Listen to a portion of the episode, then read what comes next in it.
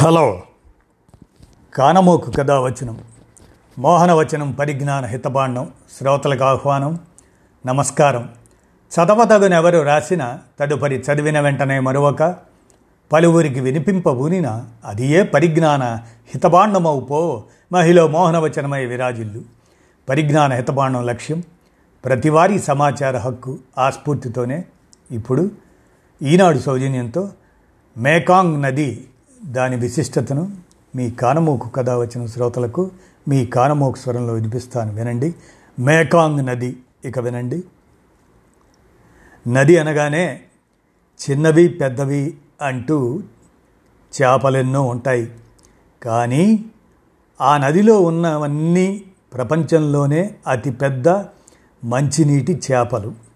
ఒక్కోటి ఓ లారీ అంత పెద్దగా ఉంటాయి. ఈ నది పేరు మేకాంగ్ టిబెట్లో పుట్టి చైనా మీదుగా వెళ్ళి ఆ తర్వాత బర్మా లావోస్ థాయిలాండ్లో ప్రవేశించి చివరిగా కంబోడియా దేశంలో నుంచి సముద్రంలో కలిసే నది ఇది. అదే మేకాంగ్ ఆ క్రమంలో నాలుగున్నర వేల కిలోమీటర్లు ప్రయాణిస్తుంది ఈ నది. ఆసియాలోని అతి పొడవైన నదుల్లో మూడో స్థానం దక్కించుకున్నది ఈ నది. పొడవులో మూడో స్థానం అయితేనే పెద్ద చేపల పరంగా ప్రపంచంలోనే ఇది నంబర్ వన్. ఇంతకీ ఇక్కడి చేపలు ఎంత పెద్దగా ఉంటాయంటారా? మన తెలుగు రాష్ట్రాల్లో పెరిగే వాలుగ రకం ఆ చేపలనే తీసుకుందాం. ఇవి ఇక్కడ ఎక్కువలో ఎక్కువగా యాభై అంగుళాల పొడవు ఉంటాయి కానీ మెకాంగ్ నదిలో ఇదే వాలుగ జాతికి చెందినటువంటి క్యాట్ఫిష్ ఏకంగా పది అడుగుల పొడవు పెరుగుతుంది.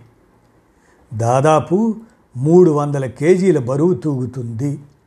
ఆంధ్రప్రదేశ్ కోస్తా తీరంలో హృదయాకారంలో కనిపించే టేకీ చేపలు మన దగ్గరైతే ఓ విస్తరాకంత పెరుగుతాయి. అదే ఈ మేకాంగ్ నదిలో ఆరడుగుల వెడల్పు ఉంటాయి అంటే ఓ చిన్న సైజు మరపడవలా ఉంటుందన్నమాట. బరువు నాలుగు వందల కేజీల దాకా ఉంటుంది. మరి మిగతా ఏ నదుల్లోనూ లేని విధంగా ఇక్కడ మాత్రం ఇంత పెద్ద చేపలు ఎలా జీవిస్తున్నాయా అనుకుంటున్నారా?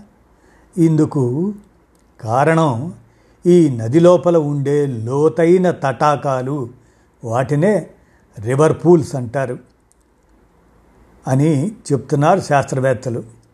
వాటిల్లో కొన్ని తటాకాలు నది గర్భం నుంచి ఎనభై అడుగుల లోతును కూడా ఉంటాయట.